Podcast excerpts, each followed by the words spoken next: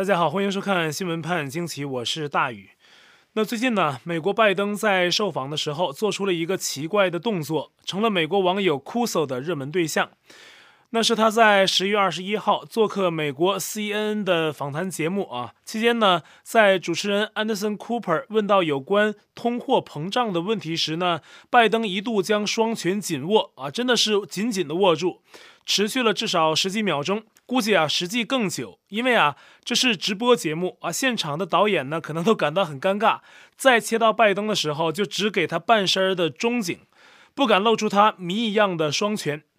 那想必啊，当时的主持人也很紧张，因为这动作不是拜登要挥拳打人啊，就是在酝酿内力，可能一瞬间变身超级赛亚人啊，挤爆西装，露出肌肉块，现场大爆发。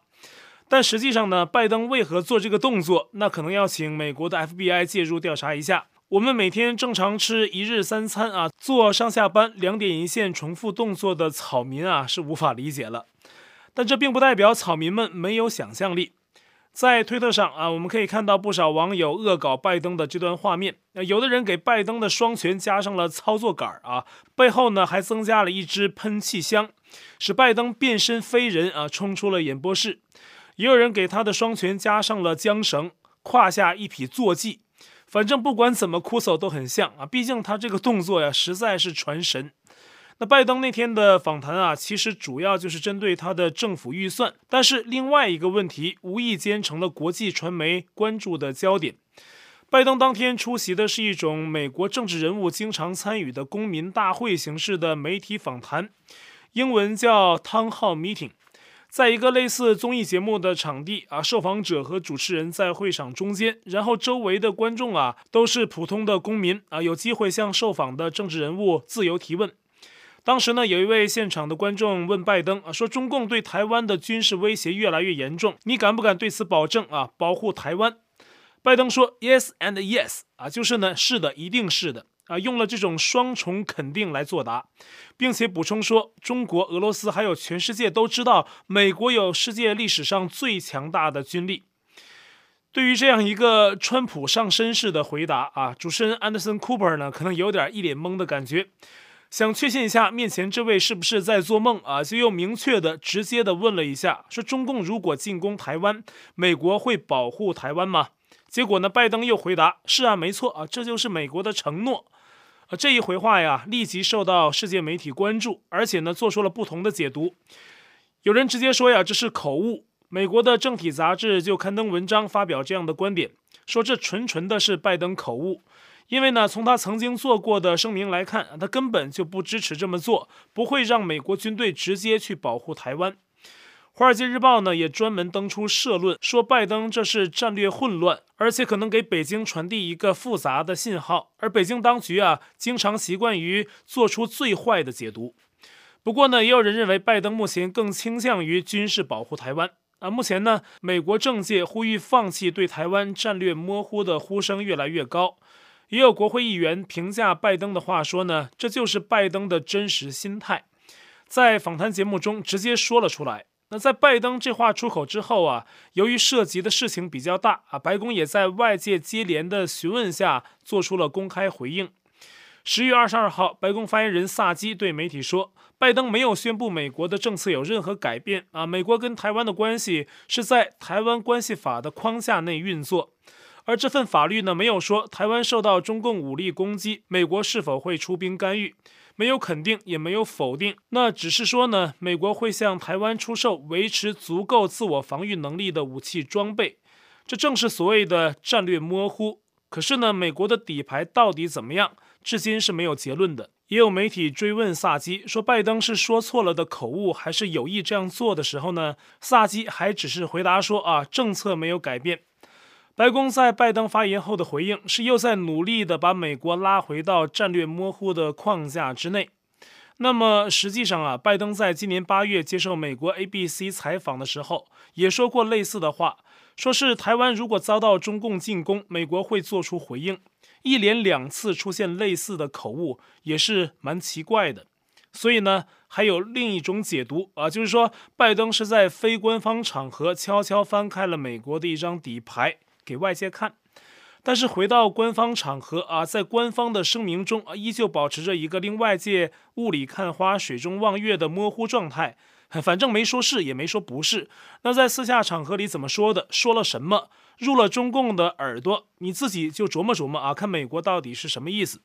而且呢，中共也一定会琢磨琢磨，没准还会私下里跟美国沟通。美国左媒《纽约时报》跟别的媒体解读还不太一样啊。对于拜登的对台表态，他是狠狠地往前推了一把，说一九七九年美国推出《台湾关系法》的时候，拜登就参与了，不可能不知道战略模糊。那拜登这会儿呢，说出会军事保护台湾的话，说明这是他真实想法。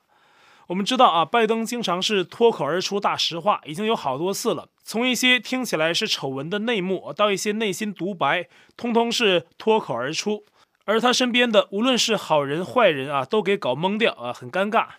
顺嘴说起实话来啊，什么小秘密都可能被出卖。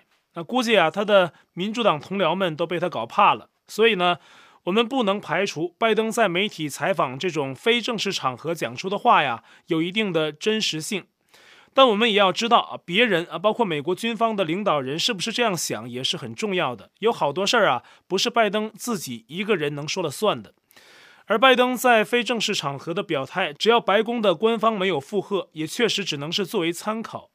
中共对拜登言论也做出了回应啊，不过没什么可圈可点之处，只不过是照本宣科，说台湾是其领土不可分割一部分啊，不容任何外来干涉，没有任何妥协退让余地。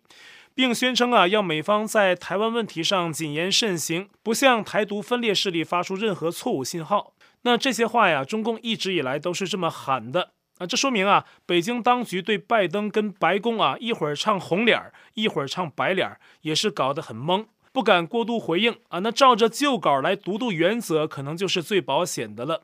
但是呢，跳出来说，中共一直都是很冒进的。无论西方怎么办绅士、讲原则、懂礼貌，但中共可不吃这套。中共只信仰拳头和利益，对于外界刺激呢也是如此。所以啊，相对来讲，美国还在死死维护着战略模糊啊，就显得过于保守。不过有利有弊嘛啊，战略模糊呢，可能对台湾打造自我防御能力来讲不是坏事。可以令台湾居安思危，在自我防御上更加的精进，也利于更多国家跟进对台湾的防卫啊，也许是这样吧。那在有关台湾安全的问题上呢，另一个意想不到的人物最近也参与了讨论，他就是俄罗斯总统普京啊。最近呢，他可能狠狠地伤害了中共的玻璃心，可以令外界感到俄罗斯不是北京的跟屁虫啊，好像北京要做什么，俄罗斯就要支持什么，偏偏就不。普京试图向外界展示，我们俄罗斯有自己的对世界秩序的主张。在俄罗斯眼中啊，中共政权只不过是个暴发户啊，跟中共的合作也只是因为有利可图，并非真心朋友。这些内心戏啊，在普京近日的表态中是表露无遗。针对中共要武统台湾的问题，普京今年在回答的时候非常委婉地表达立场，就是不认同武统。但是呢，他说的很艺术。啊，最近一次是十月十三号，当有关中共武统的讨论甚嚣尘上之时，普京对记者说：“我没有看到任何军事行动的威胁，认为中共啊根本就不需要动用武力，而是用经济压力就可以实现目标。”这是个典型的政治家的回答方式啊，肯定着否定。你可以统一啊，但干嘛要动武呢？哈，用经济啊。可是大家都知道啊，中共正在经历经济困难。另外呢，今年六月份，普京在接受美国 NBC 专访的时候，也说自己根本没听过中共要武统台湾。拜登是今年先后两次说美国会军事保护台湾，那普京是今年先后两次说没发现中共要武统。如果说拜登的说辞外界一时还找不到依据，但普京的话呢，已经被注意到啊，有据可循。台湾媒体信传媒最近刊登文章，注意到啊，在普京唱衰中共武统的同时，中方在今年九月底首次公开出售战备油啊，第一批就卖出了七百多万桶战备油，而且会持续的出售，为的是缓解当今包括中国在内的全球性的能源短缺问题。而七百多万桶的油料啊，只够中国半天的能源消耗量。而中共方面呢，总共还剩多少战备油呢？就剩了三十一天，也就是一个月。中共方面这样持续出售下去啊，消耗战备油来维持需求，这日常的油料都不够了，拿战备资源出来缓解紧张局面，这拿什么打仗呢？这仗没打，中国呢就已经到处停电。这万一打起来，是不是全国的私家车在战争期间都不能使用了？是吗？因为要把油留着打仗啊，这对他自己的伤害也是很大。此外呢，中国进口包括油料在内的能源呢，俄罗斯是最大的进口对象之一。他们应该是对中国的能源底牌非常了解，所以普京能那么说，也肯定是有根据的。等于隔空在跟北京喊话说：“行了啊，歇歇吧啊，自己家的柴米油盐都不够了，还惦记着爬墙头耀武扬威干什么呢？”不过呢，现在如此，不能说明中共未来就不会武统。台湾国防部说，中共到二零二五年会做好武统台湾的全面准备，也是有根据的。所以台湾啊，国际社会啊，还是不能轻易的放松。但也有的朋友会说啊，十月十八号不是还有俄罗斯跟中共的一共十艘军舰进行了联合军事演习吗？并且呢，还是在日本附近的海域。那当时呢，日本的防卫省很紧张。十八号当天，中俄两方的军舰穿越了北海道还有本州岛之间的津青海峡，随后呢向南航行，经过日本的伊豆群岛。二十二号通过了津青海峡，驶入了东海。二十三号，中共一架直升机从军舰上起飞，还导致日本的战斗机紧急升空警惕。虽然全过程啊，中俄军舰并未进入日本的领海，是在可以自由航行的国际海域，但是这种罕见的行动啊，依旧引起日方的高度警惕。日本最近宣称啊，该国正遭遇二战之后最严酷的安全环境，而且从今年九月中旬开始，日本有十万军人、两万辆战车，还有一百二十架军机参与了一场大规模的军事演习。这是日本在二战结束之后相当罕见的大型军演，但是呢，对中俄海军联合军演这事儿啊，咱们首先说啊，这不是俄罗斯跟中共有多好，更有可能是中共以经济利益交换俄罗斯，与他一起进行了一场军事表演，俄罗斯是拿钱办事儿而已。另外呢，俄罗斯总统普京在十月二十二号公开回答记者提问时说。俄罗斯与中共之间不存在封闭的军事集团，也没有打造军事同盟的想法，相关的猜测都是没根据的，等于是公开否定了中俄之间存在紧密军事往来，狠狠地给了中共一巴掌。但是北京发扬阿 Q 精神，中共外交部发言人汪文斌回应说，中俄两国不是盟友，但胜似盟友。这话还不如不说，连五毛可能都没办法为其辩护了。有的大陆网友啊，真的很会酸啊，顺着汪文斌的思路说出了下句：“俄罗斯不是盟友，是亲爹呀。”这话没毛病啊。中共呢，原先就是总部在前苏联莫斯科的共产国际支部，老大是斯大林，从成立之初就是姓苏姓俄的外国政党。网友说老毛子是中国共产党亲爹啊，这话没毛病。但毕竟呢，前苏联已经解体，现在的俄罗斯政府跟前苏联不是一回事儿。由于普世潮流啊，现在的俄罗斯普京当局也不愿跟中共玩暧昧游戏，渐渐澄清二者的关系。而此前外媒报道的中共正跟伊朗、俄罗斯、朝鲜建立一个新的联盟，看来呢也算是被普京啊亲口否定了，至少不包括俄罗斯。而在世界上处于较孤立状态的中共啊，自己军队高层也有很多烦恼的细节。海外媒体看中国十月二十三号刊登了一篇报道，提到两个问题啊。第一，位于北京海淀区的中共军委八一大楼是凶宅啊，里面有被比喻为鬼屋的办公室。那这幢大楼呢，是一九九七年三月由江泽民当局修建，耗资近八个亿的人民币，里面有几乎整个一层楼啊，都是江泽民自己的军委主席办公室。直到二零零四年，胡锦涛迟迟的啊才拿到军委主席这个头衔的时候，有消息说呀，江泽民当时依旧是占据着那间军委主席的办公室，是赖着不走，直到习近平上台前夕的二零一二年才关闭啊，脸皮厚到这种程度也是古今少有啊。呃，江的那间军委主席办公室啊，估计已经被他自己呆出了晦气。而习近平上台之后呢，立即对江泽民派系进行清洗啊，其中就包括江时代的军委副主席徐才厚、郭伯雄，两人在八一大楼内也有办公室，可是呢却被称为鬼屋啊，这有两大主因。首先是徐才厚、郭伯雄的办公室是相邻的啊，二人先后出事落马，而且呢后来都得了癌症啊。如此备孕的两个人，他们的办公室有报道说，至今没有人愿意搬进去。另外呢，在八一大楼内办公的之前还有另外两个人，前中央军委联合参谋部的参谋长房峰辉，还有中央军委政治工作部的部长张扬，也被认为是郭徐的同党啊，先后落马。其中呢，张扬在二零一七年十一月二十三号上吊自杀。那这座八一大楼因此被认为是充满了戾气、晦气。那到现在啊，习近平当局的中央军委很多事务啊，已经转到了北京西山等等其他的地方处理和办公。八一大楼呢，已经渐渐变成主要是中共国防部的活动场所。那么，八一大楼有鬼屋啊，充满晦气的根本原因是什么呢？显而易见，中共军队高层的腐败啊，重视权力斗争、个人的享乐，对打仗很可能是一窍不通。没在战场上死去，却是在内部的争权夺利中浮沉，可悲可笑。至今啊，中共在任的高层将领里面啊，唯一参与过称得上是战争的，就是现任的军委联合参谋部的参谋长李作成，曾参加过邓小平时代对越南的作战。也算不上是大规模的战争啊，那因此呢，八一大楼的鬼屋晦气，并不完全是大楼本身，而是中共体制内性质所自带的。这样的体制领导的军队，很难想象派到战场上之后是什么样。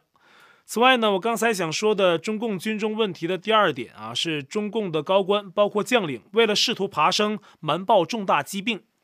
中共前西部战区司令张旭东十月一号在北京死亡，才五十八岁。但是中共当局直到十月二十号才对外公布死讯，啊，有可能是为了充满内斗的中共战区内不出乱子，所以迟报。